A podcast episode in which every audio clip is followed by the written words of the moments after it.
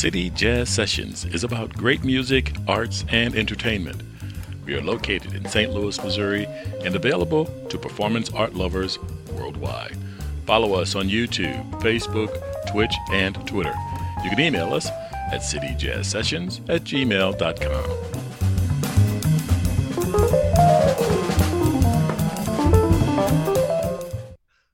Hello, everybody. Good evening out in Jazz Land. This is Warren Harper, Magic Man fifty, and this evening, my co-host Leon Davis and I are speaking with Rich Pullen.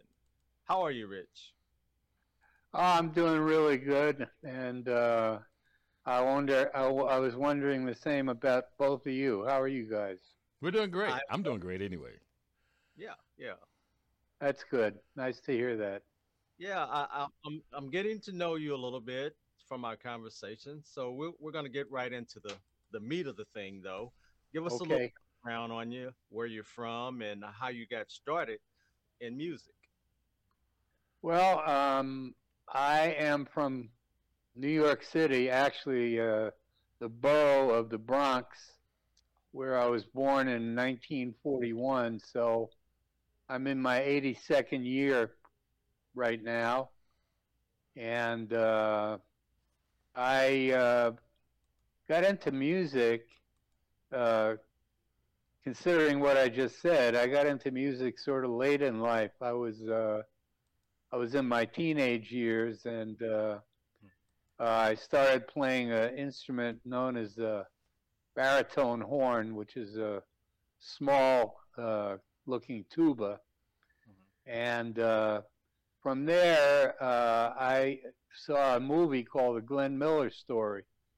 And um, that changed my life. I came home from the movie theater that evening, and I told my folks, I said, I've got to get a, a trombone, because uh, Jimmy Stewart as Glenn Miller, you know, he he looked uh, amazing. Mm-hmm. He, you know, he was all dressed in a very fancy, expensive suit, and he had that trombone resting on his uh, on his arm, mm-hmm. and and it looked so good. And you know, every occasionally, he picked it up to play a little solo here and there, and his band sounded amazing. So that's what I decided that night. I said, that's what I want to do. I want to be a trombone player, and I want to have my own band. And guess what? It all came to pass.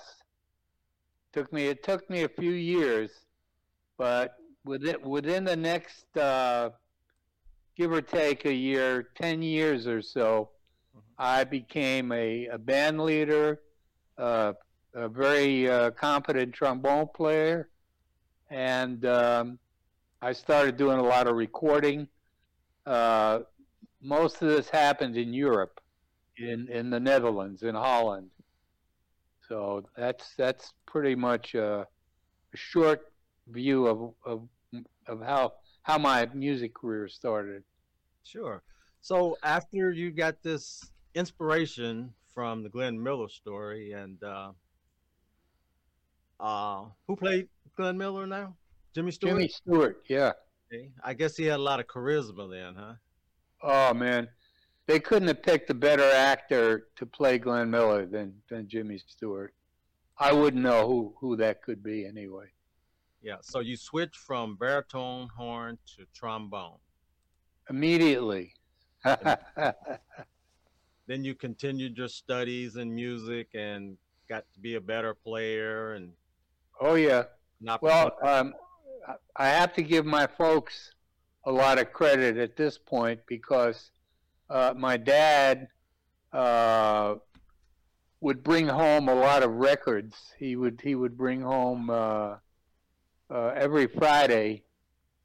He, he would bring home a bunch a bunch of records, mm-hmm. and. Um, And I couldn't wait for Friday to roll around, because I, I knew I was going to be getting some more records. And I began listening to uh, uh, all kinds of people, um, Glenn Miller's band, uh, Benny Goodman's band, Artie Shaw, and then, of course, the Basie band and Duke Ellington. Uh, very inspiring to a young young guy. And uh, I just went from there. I just kept on following my nose and trying to behave myself, which wasn't always easy. Yeah, most of those artists you mentioned, uh, I grew up listening to because my dad would play the same records. And so yeah. I know the type of music you're talking about. Yes. So you're highly inspired by those artists, and you dug in and, and got your education, became a great player. Then what opportunities started to come first? Well, um, it was funny because um, by the end of my senior year of high school, uh, I didn't have any set plans. And then my mom found this agency in our neighborhood that more or less found a, a college for you. And uh, they she found me a college which was located in Mississippi, of all places. And the reason we picked that one, I had a few that were interested in me, but I picked uh, the college in Mississippi because they seemed to be a little more interested than the others. So mm-hmm. that that made the decision uh, easier. And so I went down to Mississippi in sep- September of nineteen fifty-nine. The first thing that happened down there was I met a guy who was like the most famous musician uh, in that part of Mississippi. His name was Dalton Smith. He had just graduated from school in the previous year, June of uh, fifty-eight, and uh, he went he went straight to Stan Kenton's band. That, that that that's no easy easy feat for uh, most college musicians, but this guy, he played like like nobody. He was that good, and so that's all I heard about when I hit hit town was Dalton Smith, Dalton Smith, and then the most amazing thing happened. Lo and behold, he shows up at school just on a break. The Kenton band had a break, and I don't know, I guess he he decided he was gonna, you know, visit school, maybe, you know, do a little bragging, which he was entitled to, and uh, and there he was, big, big, tall guy with a with a with a blonde crew cut, nice looking man. He looked like uh, if he wasn't a great trumpet player, he could have been a, a linebacker or a fullback for a pro football team. He was big. He was big and, uh, you know, um, when he was ready to go back uh, on the Kenton band, I don't know, about a week or so later, we gave him a party, a send-off party. And uh, we, we, we, we, get, we hosted it at a, at a club, uh, you know, in, near near the school, and uh, we all brought our horns, and we had a little jam session. And he came up to me before we were all ready to head off, uh, to, you know, home and so forth. And he said, "Man," he says, "you sounded pretty good. Where'd you say you were from?" I said, "Well, I'm from New York." "Oh, man, that's perfect." He says, "Look up so-and-so and so-and-so and so-and-so." And it came to pass that I did that. I looked up uh, these people. And before I knew it, in uh, nineteen sixty, towards the summertime, I, uh, I got a chance to do a rehearsal with Charlie Barnett's band. And then from that rehearsal, Uh, one of the trombone players also said, "Man, you sound good." So he says, "Would you be interested in a, in a gig with the Tommy Dorsey band?" I said, "You got to be kidding me now. You got to be putting me on. You know, who would who wouldn't be interested in uh, in that?" So it that came to pass too. I uh, I auditioned for, for the Tommy Dorsey band, mm-hmm. and was hired by Warren Covington. Tommy had passed passed away a couple of years before, oh. and Warren Covington was uh, fronting the band. He was a brilliant trombonist too, mm-hmm. uh, like Tommy was. And so uh, I showed up one night to audition, and he hired me. And That's... we left we left on a tour that same that same evening. What? Yep. he, he said we're, he he said we're leaving uh, from the Plymouth Hotel at midnight. He says be there. Wow. And and I still had to bring my folks' car home, mm-hmm. pack pack a, pack a bag, and then head back in the in the in the opposite direction towards New New York City. And get there by, you know, midnight. I got there at ten to twelve Wow. ten minutes, ten minutes to spare. Awesome. Yeah. So you were how old then? About? eighteen eighteen years old, on tour instantly with this, with the Dorsey band, one of the greatest bands out there at the time. So it was, it was the greatest. Yeah. Wow. And so how long did this tour last about? Uh, it it was a couple of months, and um, and then uh, instead of uh, I don't know doing something else, um, through uh, the wife of the lead alto player, who was a singer, hmm. she recommended me uh, to, to to her agent, and found out that Johnny Long hap- happened to need a trombone player right right away. His trombone player was getting drunk every night, so I was hired immediately to go to go on Johnny Long's band. Warren gave me his his uh, permission, the green light to, to do that, mm-hmm. and he told me I could always come back to his band anytime I, I wanted to, which I took him up on about seven years later. I played with him again in nineteen sixty-seven briefly. So were you uh, about the youngest guy in the band at that time? I was the youngest. Yeah. How did the guys treat you? Um, that's a good question. Uh, you know, I have to say that, you know, they they were all pretty nice.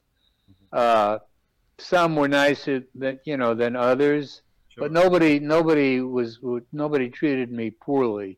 Let's put it that way. Everybody was nice and supportive, and uh, and especially uh, Warren Covington. This guy was he was an amazing guy. Like I said, he was a brilliant trombonist. Uh, he also sang amazingly, beautiful voice. Okay. And and he could have been a leading man in, in any Hollywood movie. That's how nice looking he was. You'll see you'll see some pictures of him, Warren Covington. Sure, pretty yeah, pretty amazing guy. And he liked me. That was the most important thing to me. So now, being underage, did you ever have any issues getting in and out of the the clubs, or did you do clubs? that's that's an excellent question. Actually, you you kind of read read my mind, because on that very first uh, bus trip that night, night I auditioned, um, on the way up up the freeway or wherever we were going, Warren came and sat down next to me, and he said, because I was not only was I eighteen, but I was baby faced. I had I had believe it or not, now you see this face, but my eighteen-year-old face was a, a baby face. Sure. I didn't even look eighteen. And he came up to me and said, "Listen, if anybody comes up to you out on any any of these gigs and says, how how old are you? You tell them twenty-three." And you know what? I, believe it or not, nobody ever asked asked me my age. I don't know why, because I sure did look look young. But yeah. um, I guess I you know I guess people figured if if this guy's got a job playing with this band, he must be okay, you know. So they left me alone. I, I I wasn't bothered by anybody. Yeah, you were a V I P, man. You can say that again. Wow. Okay, so moving on uh, from there, what what happens next? Where do you go? Well, um, so from from from those bands, I, I played with, with other bands, and um, I was good through uh, up through about the middle of nineteen sixty-four. Then Uncle Sam put his claws in me, and uh, he grabbed me, and I wound up uh, playing in a uh, wound up playing in a military band, and that and spent the most of my two years was spent over in uh, Germany with a with a with a infantry division band. Mm-hmm. It wasn't it was not the greatest band. But it was, it, let's put it this way, it was better than not playing at all. So, gotcha. Thank goodness. You have anything, Leon? Well, uh, I was curious, um, what was your first paychecks like? What, you know, were they paying you well? Were they, you know, just um, giving you beer money? How, how did that work? Well, that, that's an, another really good question, because backstepping back to that first night with Warren Covington and auditioning and being hired, I was so excited at that very moment that I was being hired to go on this band and actually leave to go on tour uh, that night that the only thing that I could think of at that moment was to get the heck out of there and get in my folks' car and start driving back to Long Island, you know, because I didn't want this guy to change his mind. So, you know, I didn't even ask what the, what the gig paid. I didn't. I just thanked him and did an about face and headed headed to my to my folks' car. Got in the car and, and drove back to Long Island. Took me about, I don't know, thirty or forty minutes to, to get home. And then I, I really didn't have much time to get that suitcase packed. She, Mom had to even wash some clothes and iron. I don't know how it all came together. But somehow they got me onto the Long Island Railroad in enough time to make it to the city, New York City, and get to this hotel. And I made it in, with ten minutes to spare. Wow. Yeah. Wasn't like you had a cell phone. You could call them up and, and say, hey. Oh, Mom. no, no, no, no, no, no, no such thing. But uh, uh, to answer, you know, your question, uh, I didn't, I didn't even, I would, it never even entered my mind to ask how much I was going to be paid. And to answer the question a little better, you know, when I was, when I did start to get paid, paychecks, it wasn't, it wasn't a lot of money. I think it was something like a hundred or one hundred fifteen dollars a week, which for nineteen sixty what was not that bad. Yeah, yeah. So, yeah, different economy back then, of course. Yeah, I, I actually did very, very well. You know, and if he would have said to me, listen, man, you know, you sounded good and everything, and I do, we do have a, a, a chair for you, but I got no more budget. I can't pay you anything. Are you still interested? I would have said yes. I would I would have I would have taken taken the gig regardlessly. But that that wasn't the case. I did get paid. Not much, but sure. You know. So um, I guess in connection with that, uh, you know, having been in the industry for so long and then having, you know, started out, Um, and getting paid uh, not on a uh, royalties type situation. Is that you, Warren? No. Oh. No, I turned it off. I turned it off. Oh, okay. Um, because Warren likes to play music, and so I, I, I didn't mean to be accusatory if that's what I was.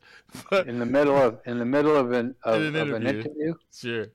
Um, uh, so you've seen the industry change a lot, especially as far as um, pay and uh, uh, what what was the royalties like? So I guess it's a two part question. What were the royalties like at that time, and um, you know what was the what was the environment like as far as the industry well, itself? Yeah, well, um, musicians uh, didn't get royalties at all. Back in back in the day, so you know royalties were reserved if if you were a writer, you know, and mm-hmm. and you got lucky. You had to be not only be a writer, but you needed to get lucky and land a writing gig for somebody. And not only that, but that song or those songs that you wrote needed to get recorded and somehow. You know, maybe not a hit record, but something good had to happen with that recording. Otherwise, you didn't get anything anyway. Mm. So, um, other, otherwise, um, it was, it was. Uh, well, I can tell you this. Here's here's the main difference, and I tell this to young musicians whenever I do a seminar or you know, teach a class or so. You know.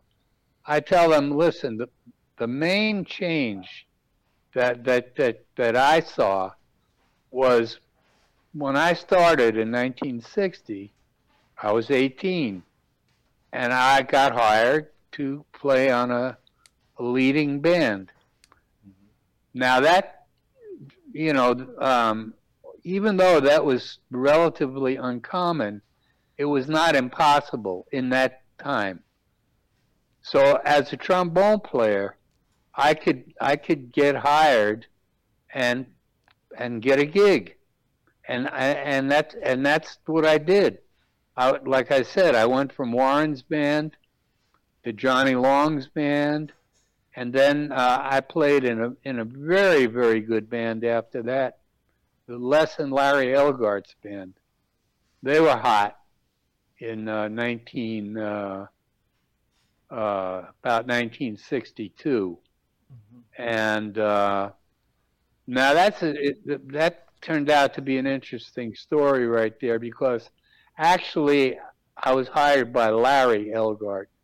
He was the better of the of the two brothers, as far as mu- musicians were concerned, and he had the better better band.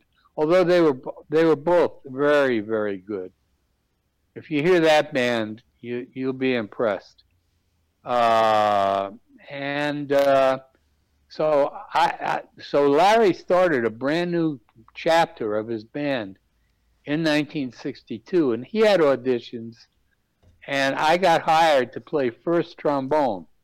By that time, you know, two years later, after I started, I picked up some gusto, some, you know, some experience, mm-hmm. and uh, my chops were good. I was always a good reader, and so, you know, I was ready for that gig with the Elgart band. So um, so I got I got hired to play first trombone.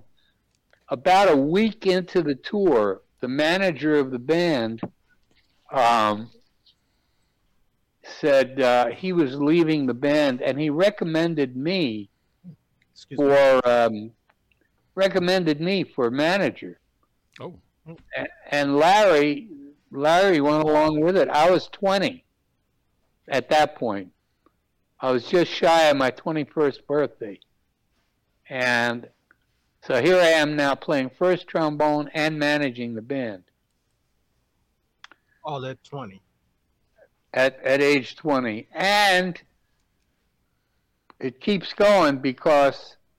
in November of sixty-two, a month after my birthday, twenty-first birthday, I my one of my first assignments as manager was to hire the band to play a studio recording session, and I hired every player on that session. Some of these guys were famous, very famous, like George DeVivier was a bass player, and Barry Galbraith was a guitar player. Larry didn't use his whole road band uh, on that session. He used me, he used the first trumpet player, Tom Perello, and he he used, um, hang on one second, I apologize. Hey Yash, I'm on the, I'm on the radio right now, I'm doing an interview. Can I call you right afterwards? I will. Thank you, man. That was my son. And uh, no problem. Anyway, uh, so, um, you know, there I was, twenty, twenty-one, and I hired the band to play on uh, on an album that's still available. If you go to YouTube and you look up uh, Keep On, Keep Moving, you'll find the entire album, twelve cuts. And that was the session that, that I did. And I was twenty-one years old and one month at that point. Hmm. Wow. Yeah. And from there, it kept on, kept on getting better, man. I played with, uh, I played with Woody Herman's band, and uh, I played with a lot of bands, and uh, and I got hired to play in Clark Terry's very first big band in uh, in the summer of nineteen sixty-seven. Uh, we played at the Half Note, a very famous jazz club in New York City. Mm-hmm. And uh, now that band was incredible. You had uh, Zoot Sims and Al Cohn, Phil Woods and Gene Quill, and Danny Bank was the sax saxophone section. Wow. It's about as good as it gets. And yeah. uh, big names. Yeah, I was I was uh, playing first trombone, and in in in my section was a a very uh, wonderful musician, a, a young lady by the name of Melba Liston. Mm-hmm. She was a she was a very good trombone player, but she was, you can believe this, she was even a better arranger. She was famous already for her arrangements. Matter of fact, on that band, on that gig, we played a lot of her, her music. So, wow. So, yeah. So you've had an opportunity, because you've been in the industry for so long, you've had yeah. a lot of uh, uh, opportunities to look at how music has changed. Yes, I have. Because, uh, you know, you don't hear a lot of big band anymore. It kind of has fallen. It, it's kind of a niche uh, yeah. now. So so how, explain how going through that, you know, what was some of the um, the mindsets of the people uh, dealing with that? And how, how did you deal with that change?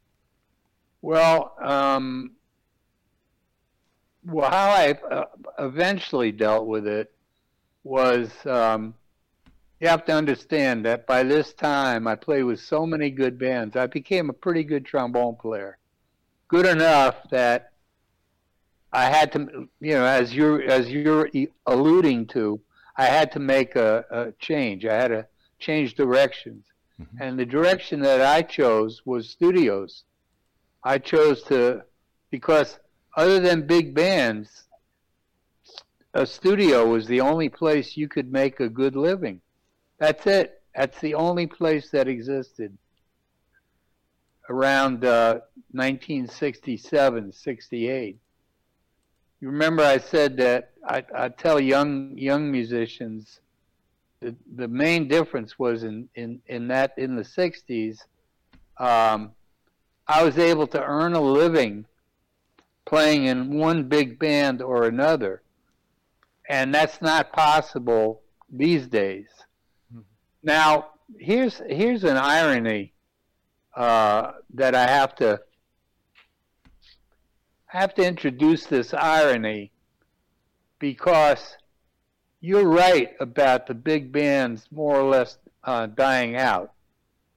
But here's the here's the irony. Today, there are way more, even more big bands than there ever were. Now, you probably, you're probably wondering, that doesn't make any sense. Well, here's why it makes sense. Because uh, the music, the big band music, never never went away. Mm-hmm. The jobs went away. The jobs disappeared, but the music didn't disappear. It even got more uh, more fervent. You know, more more uh, musical, more interesting, and around uh, I don't know. I'm going to say late sixties, maybe nineteen seventy. Two musicians changed the whole topography of the jazz world, and they were Clark Terry and Stan Kenton. Both of those guys decided that there was one big thing missing in jazz, and that was the educational uh, influence of jazz in schools. So both of these guys introduced jazz into the colleges. They did it almost simultaneously with one another. I don't say they planned it that way, but that's just how it came out. And uh, yeah, go ahead. What what what part of the country do you think uh, this happened in uh, first? Uh, was it? it? It it was definitely, you know, some somewhere in the East. It wasn't. I don't believe it was the West. Okay. The West. I think the West came. came later. Right. But uh, I can tell you this, that I, I just mentioned that I'd played with Clark's, uh, that was his first, very first big band in nineteen sixty-seven at the Half Note. And then I went over to Europe for seven years and stayed in touch with Clark. He's a guy, once you're in contact with him, you always stay in touch with him. I was in touch with him up to and including his passing in two thousand fifteen at ninety-five. We were in touch for fifty-five years. And that included every time he came to Europe in the period that I was over there, the seven years, he always sent me a postcard, a letter, and, and or called me when he got to Europe and hired me to play with him in Europe. Mm-hmm. So uh, when I got back home, I left Europe finally in seventy-four. One of the first things that happened was I got a phone call from Clark, uh, and he hired me to go, go on tour with his band. Now, now here's the difference between the nineteen sixty-seven and the seventy-four band. Now, here it is, nineteen seventy-four, and where were we playing? We were playing at colleges and universities. Okay. That's it. Right. That's all we did. Went from one college to the next to the next. I remember playing a, playing a gig at the University of South Carolina with Clark and the big band, and uh, I ran into two musicians that I'd been in college with, the short time I was in college. Mm-hmm. These guys were the were the directors of music at at University of South Carolina, and they said, "No, that couldn't be. Is that you, Rich?" I said, "Yeah, here here I am." And uh, so yeah, you know, um, by that time, by the mid seventies, uh, academic jazz had was coming into its own. And then from there, I mean, we're just talking about the two pioneers, Stan Kenton and Clark Terry. Mm-hmm. But after that, every good musician in in the country, in the world, that was that was that was good and a, you know, a smart, a musically good good musician, started getting getting into uh, educational jazz. That was it, and and and and it stuck. It stuck. So where I'm going with this is that back to the big bands and how uh, big band uh, popularity dwindled, but but there were more big bands than ever, and that happened because of academics. Mm-hmm. That's how all the, all the big bands started materializing. Mm, okay. They they they they materialized through the, some of the colleges that we mentored, that we tutored, that we taught at. Now they had their own bands, and they were, you know, starting to get into another generation already. It doesn't take long. So I was going to... So that, yeah, so that stuck. That stuck. And now today, here we are in the twenty twenties, mm-hmm. and, man, you have hundreds of big bands all over the place. And one's one's better than the next. I'm telling you, it's a, it's pretty amazing. Yeah, I was... I was so uh, you had talked about how...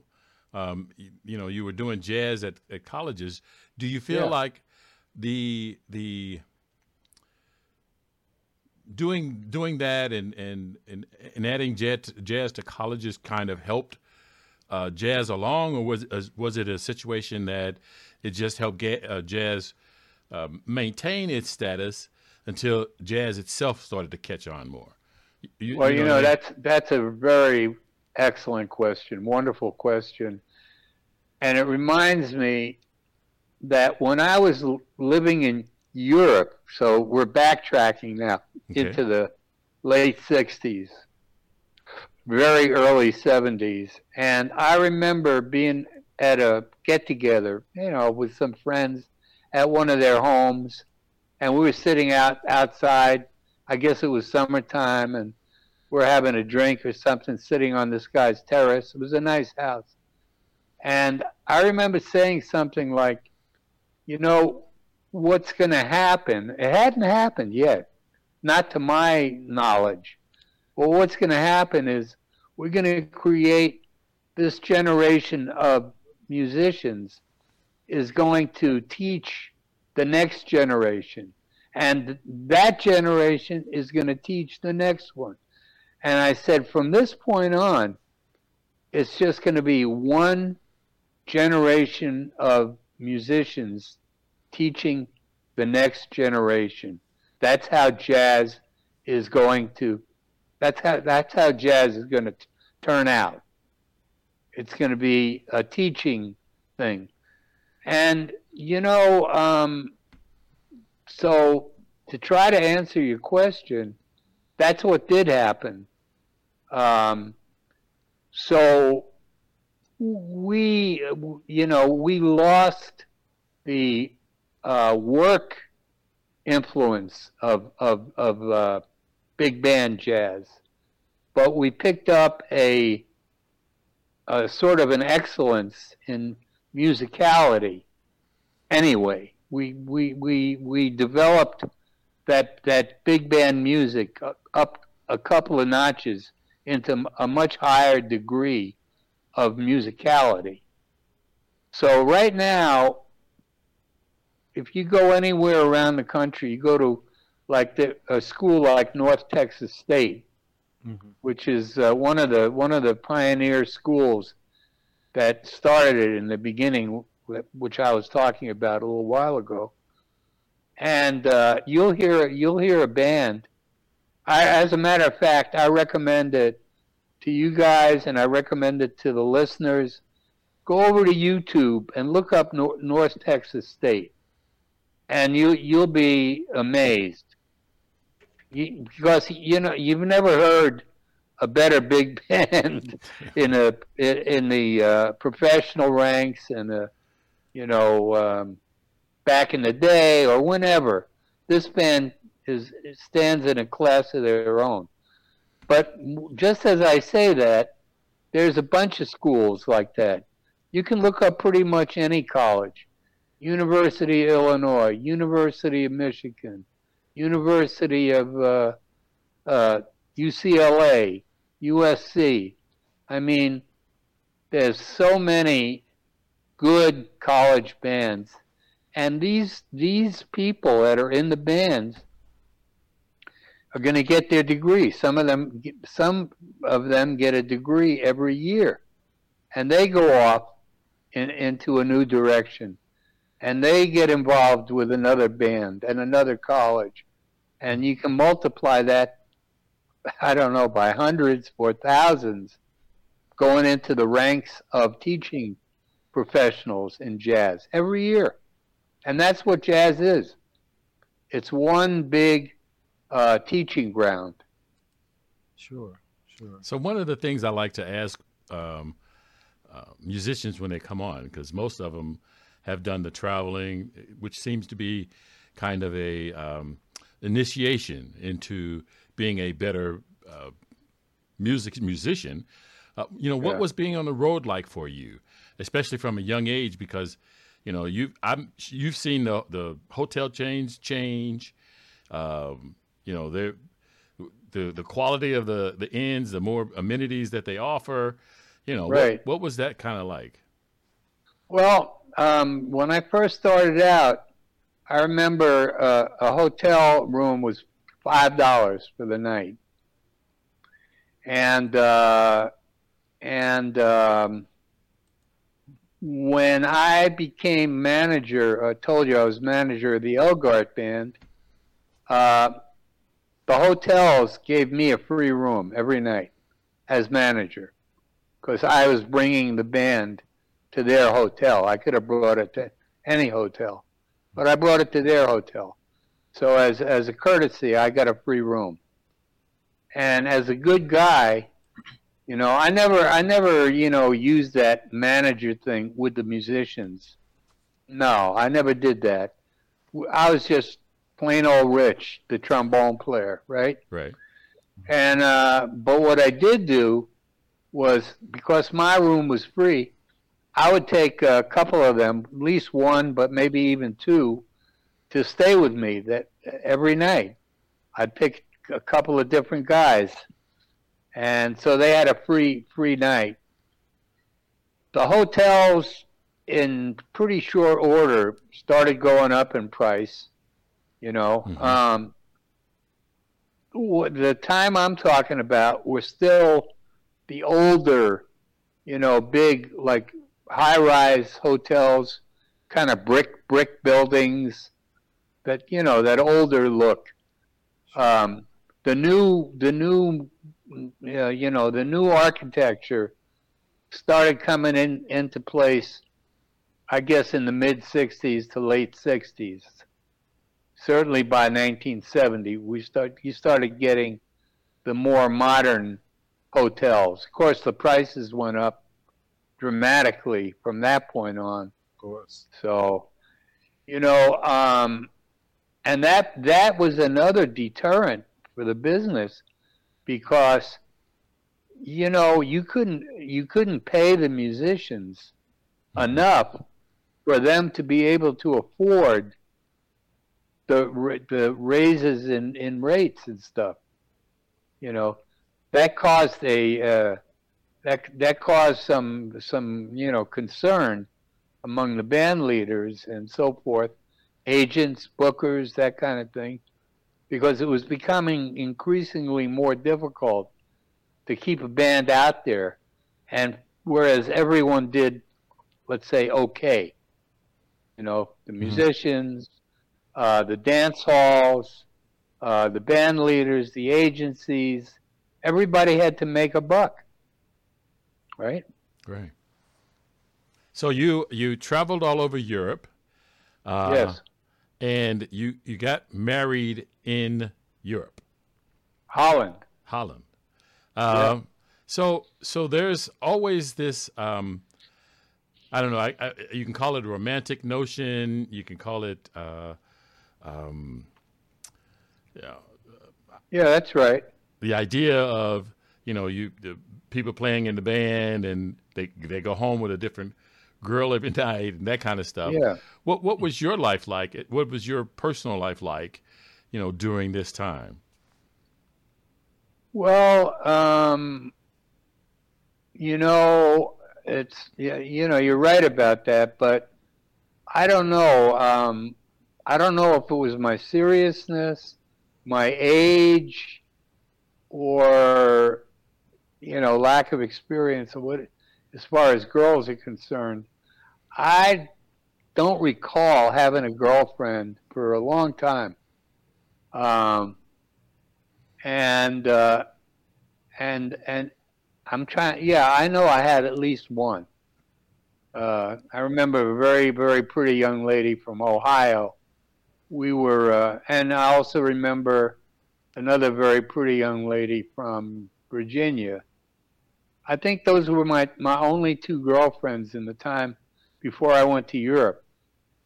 When I went to Europe and I met my wife almost immediately, she turned out to be a recording producer for the Phillips Company. And I played, uh, I played almost immediately upon getting to that part of Holland. I, I immediately played a recording session with a, with a Dutch guy who was pretty famous. He's famous in Holland. He was also famous in the States. He introduced, uh, oh man, oh. He introduced Herbie Mann, and he also introduced, uh, oh God, a famous female singer. I can't think of her name. And his name was Matt Matthews. And Matt had just uh, gotten sponsored by an in- Indonesian financier, and he got he got his own record company. Now here he is, has me in the studio. I'm like two days in Holland, and I'm playing a session already. And that kicked that kicked my career off, because the next day, the word got all around the recording community, and my phone was ringing the next day. Wow. I, I was getting hired on, on sessions right away. you well, know? Was it being in the business how you met her, or was it that's through some other? No, through, it was through Matt. Matt uh, used that studio, and she was the she was the producer, and. Um, You know, I knew that, that I knew that that session was going to be one of my most seriously important gigs of my career. I knew I had to go into that studio and play my ass off. That's it. And, you know, I like to think that I did. You know, I think I did. And uh, and from there on, you know, everything went my way. I, I got the woman. I got the gig. The girl was the icing on the cake, huh? Yeah, and the cherries, and, and, and a couple of others, a lot of whipped cream, and uh, yeah, you know. Okay. So, so you um, got a kid. One of the, one of the things that uh, you you mentioned um, is women in the you know the music industry, and I'm sure uh, yeah. at that time there probably weren't a lot of women in in uh, music. Well, no, no, no, that, no, that's true. I mean, I, I can tell you, I can tell you for sure that in Holland in nineteen sixty-eight, other than my wife and two other female producers, there were three female producers in Holland at that time, my wife and two other women, but there were no, no female musicians, none.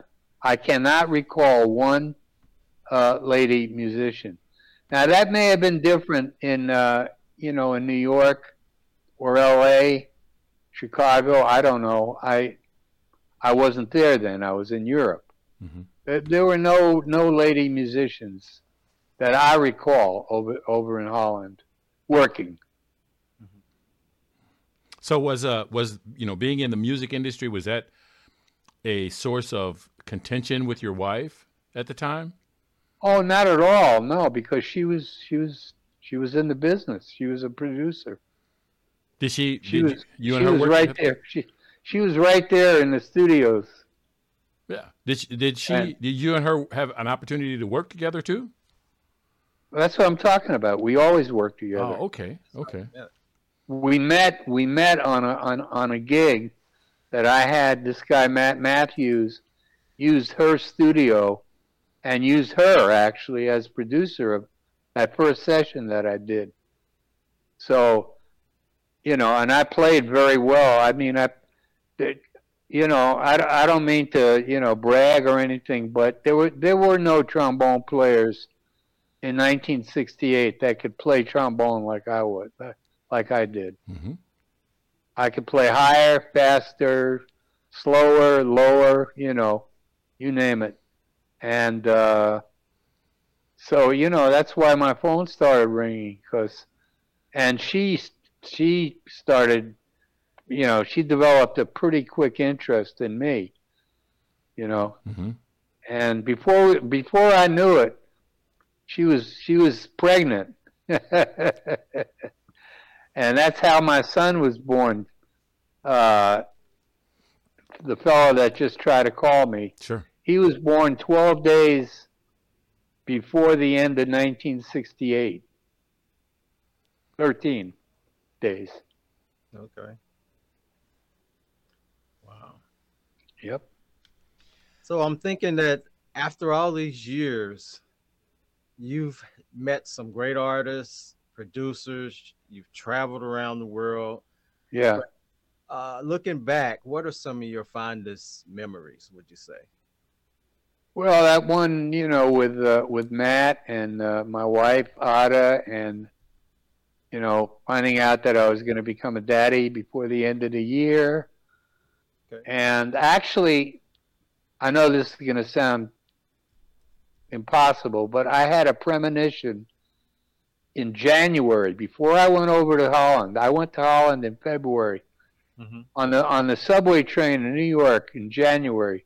I had a premonition that I was going to have a, a little boy before the end of the year. And wow. Like I said, I made it by thirteen days. How's that? Were yeah. you a st- superstitious person? Not superstitious, no. No.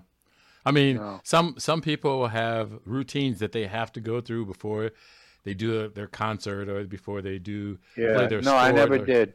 No. Hmm. I never had that. I did have, uh, like I said, I had visions, you know, mm-hmm. like like this one I'm telling you about, that I was going to have a, a son s- sometime that year. I didn't know how, where, why, with who, but I did I did know that I would have a son, but by the end of the year. And like I said, he was born December eighteenth, thirteen days before the end of the year. So I just just made it. Good. So, so um, you were married at the time, right? Yeah.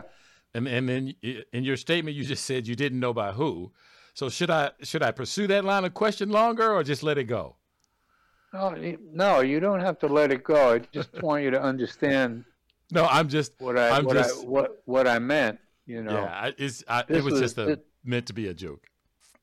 Oh, that's okay. You know, uh, I was in New York City. And uh, now here, here, it, all this came to pass. I didn't even know in January that I was, I was going to Holland the next month. Mm-hmm. I left New York February fourteenth, nineteen sixty-eight.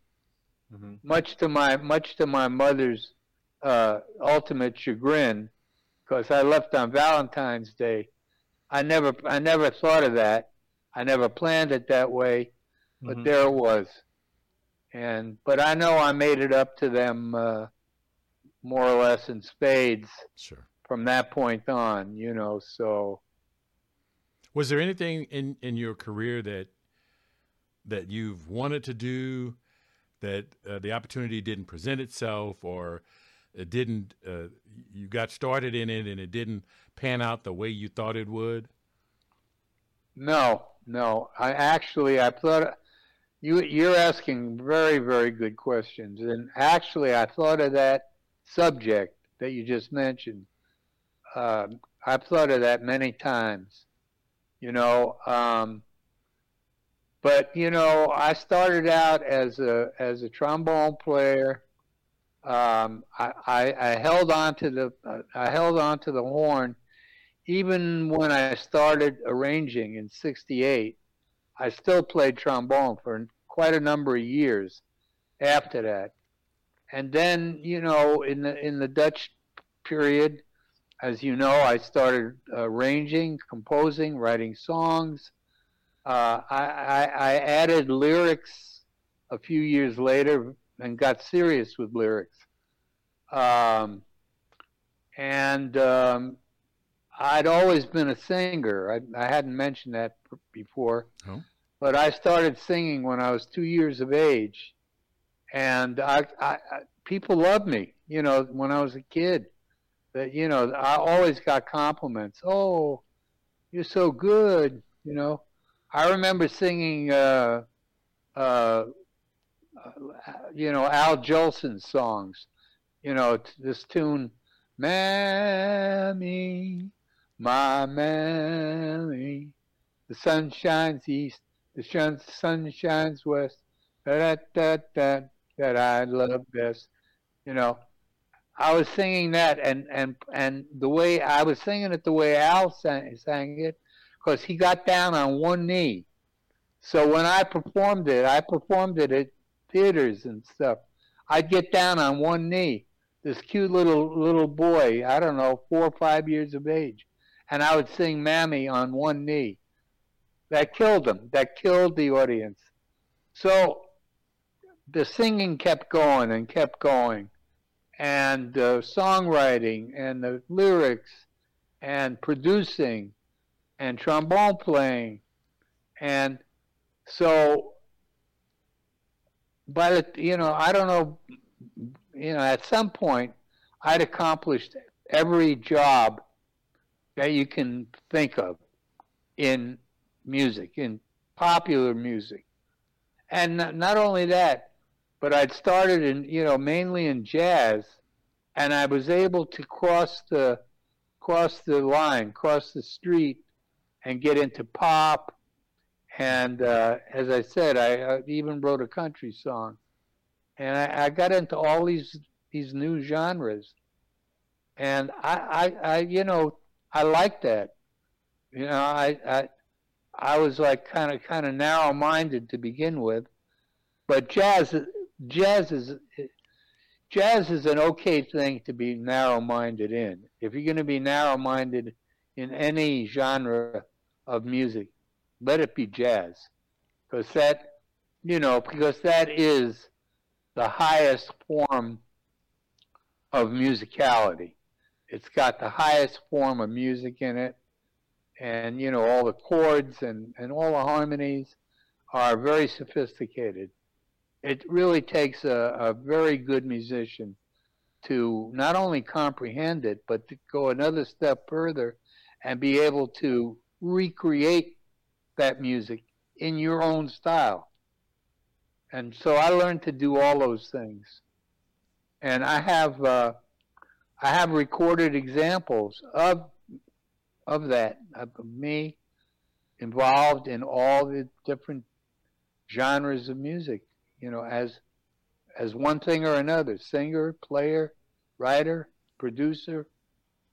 Yeah, I'm glad you mentioned that. Um, so I only got have a couple of more questions. Uh, one is, of all the hats that you've worn in music, which one do you think um, probably is your favorite? Well, it would have to be uh, it would have to be writing, because uh, writing encompasses everything.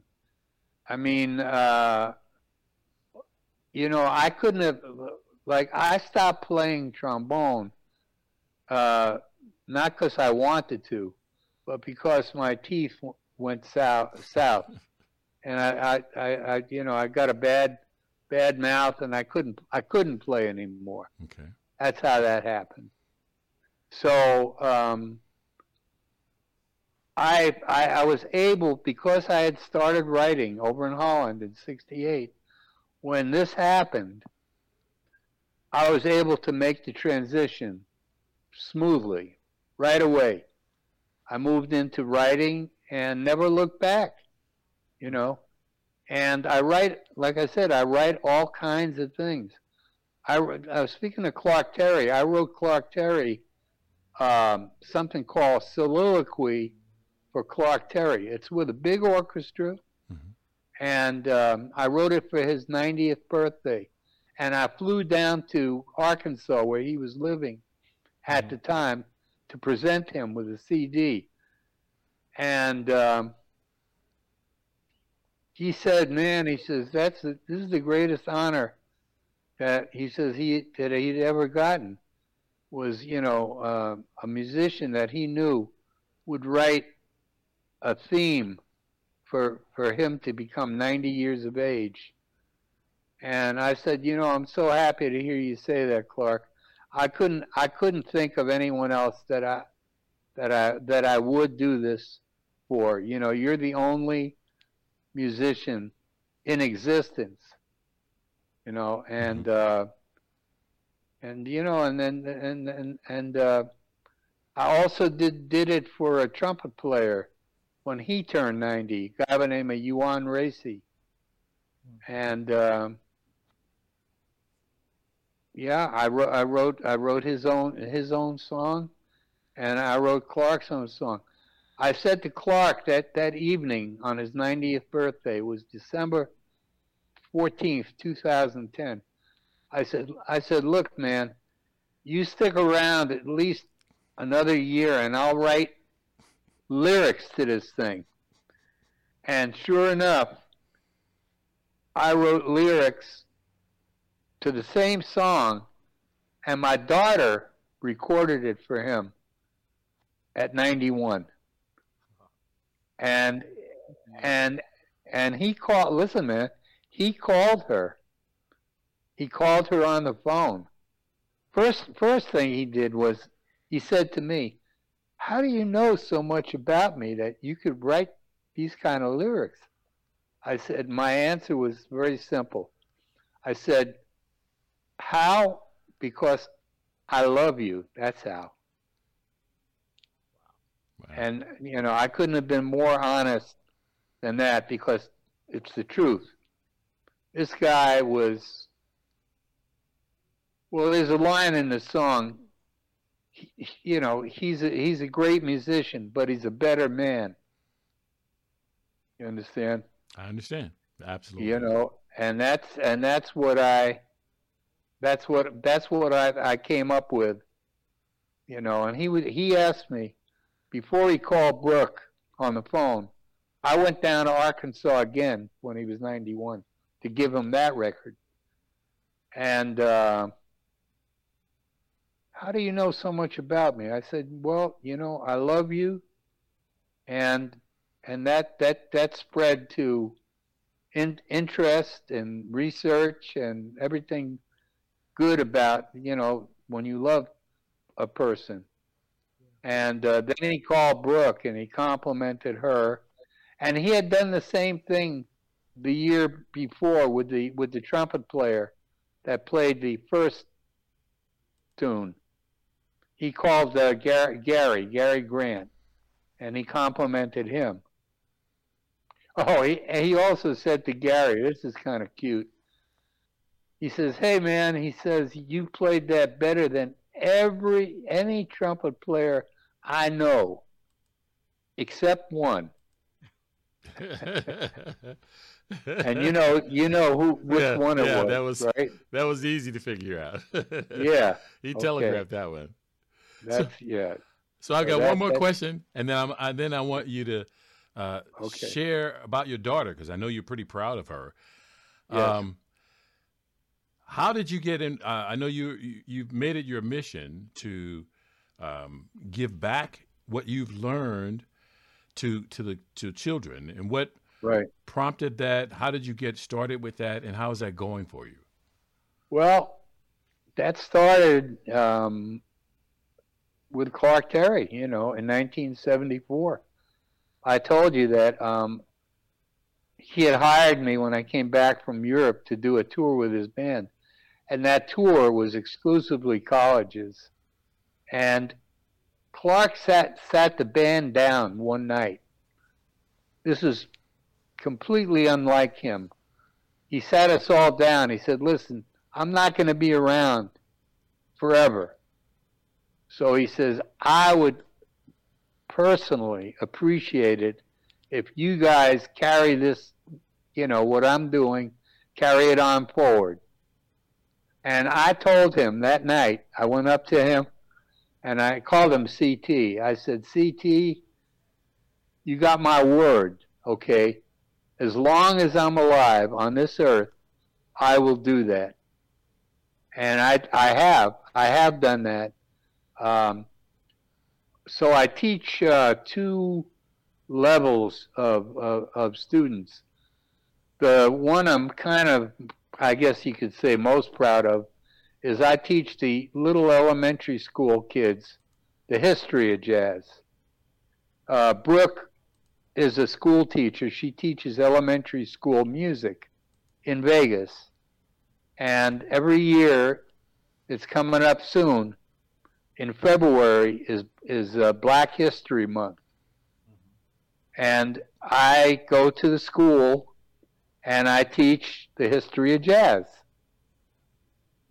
Because, um, I don't know, I guess it's arguable, but I can't think of uh, a more important thing to attribute to the, uh, you know, the, to the black community is the invention of jazz. Can you? I, I can't. Musically, absolutely. You know, um, so... Um, and then the other the other level of music that I teach is uh, the older the older children, um, high school seniors and college students. I just I just did a seminar with, with my alma mater, the school I went to shortly in Mississippi. I uh, I, I spent uh, a session with them on a virtual basis on the computer, teaching them a song that I had written called The thirteenth Journey, and they they, they said they liked it so much they asked me to write it for their big band. Been in the process of doing since then. So uh, come, I don't know, probably April or May of this year, they should be uh, they should be recording it. Well, I'll be very proud of that once it's uh, recorded. Sure. Okay. So uh, unless you have something else, Warren, I'm I'm uh, going to let you talk about your daughter and then uh, add anything that you'd like um, as we close out the show.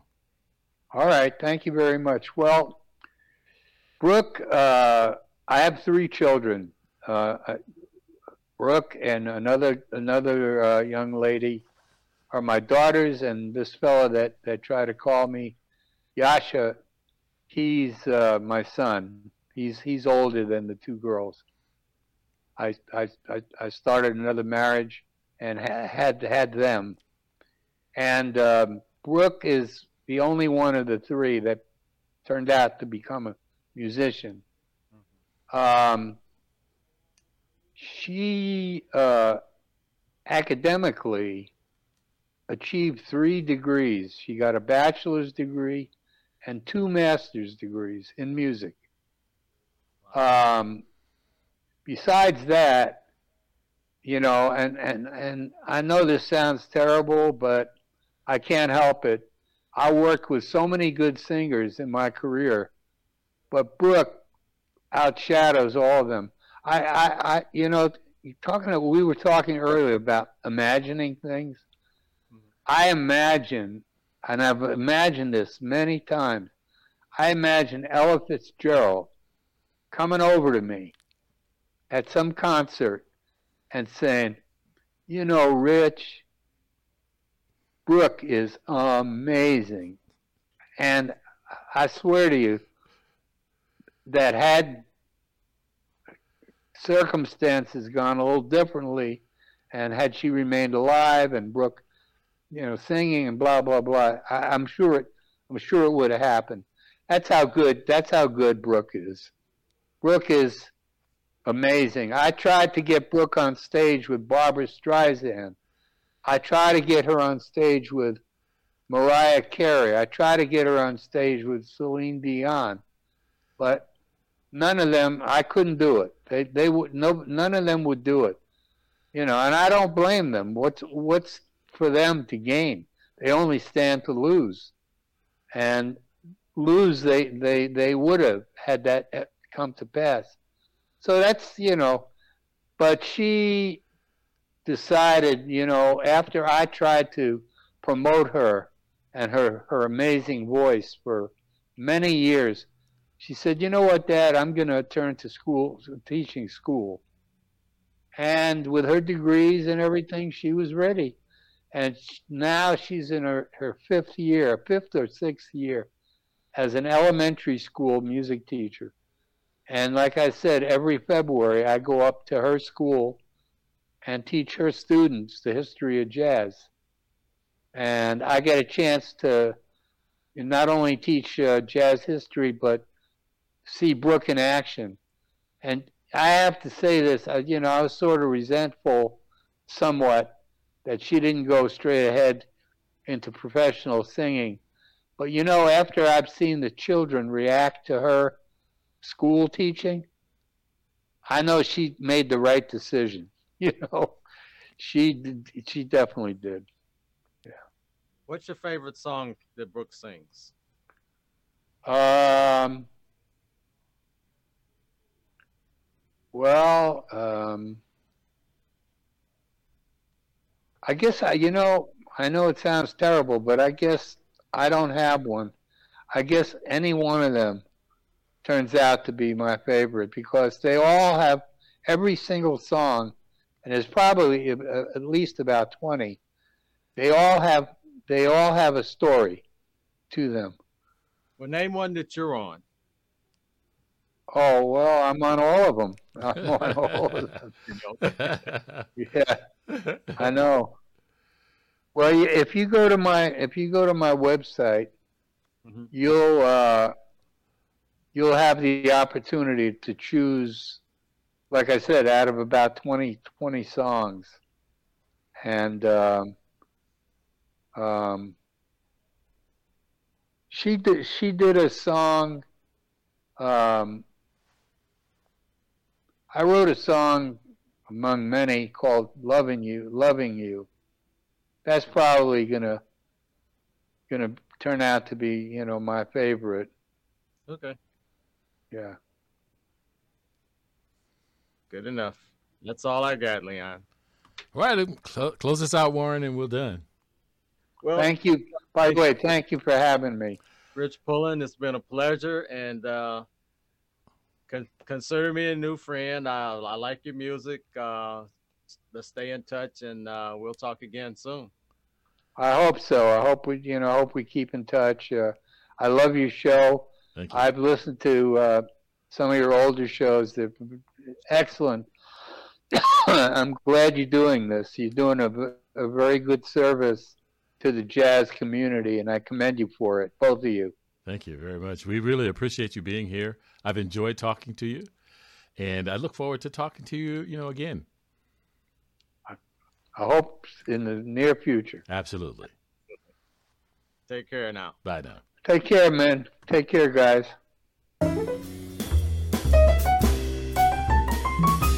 City Jazz Sessions is brought to you by Saint Louis City Jazz, a five oh one c three company dedicated to music education and appreciation. The C E O is Magic Man fifty, and for more ways to connect with City Jazz Sessions, visit cityjazzsessions dot wixsite dot com slash Saint Louis. The City Jazz Sessions team includes host, content director, and guest coordinator, jazz great Ronnie Barrage. Follow Ronnie at ronnie barrage dot biz. Host, website designer, graphic artist, content director, and guest coordinator, singing sensation Laika. Discover more about Laika at laika music dot com. Additional production services are provided by Lion's Den Productions. Go to thelionsdenstl.wixsite.com forward slash home. Please like, share, comment, and subscribe for more great content.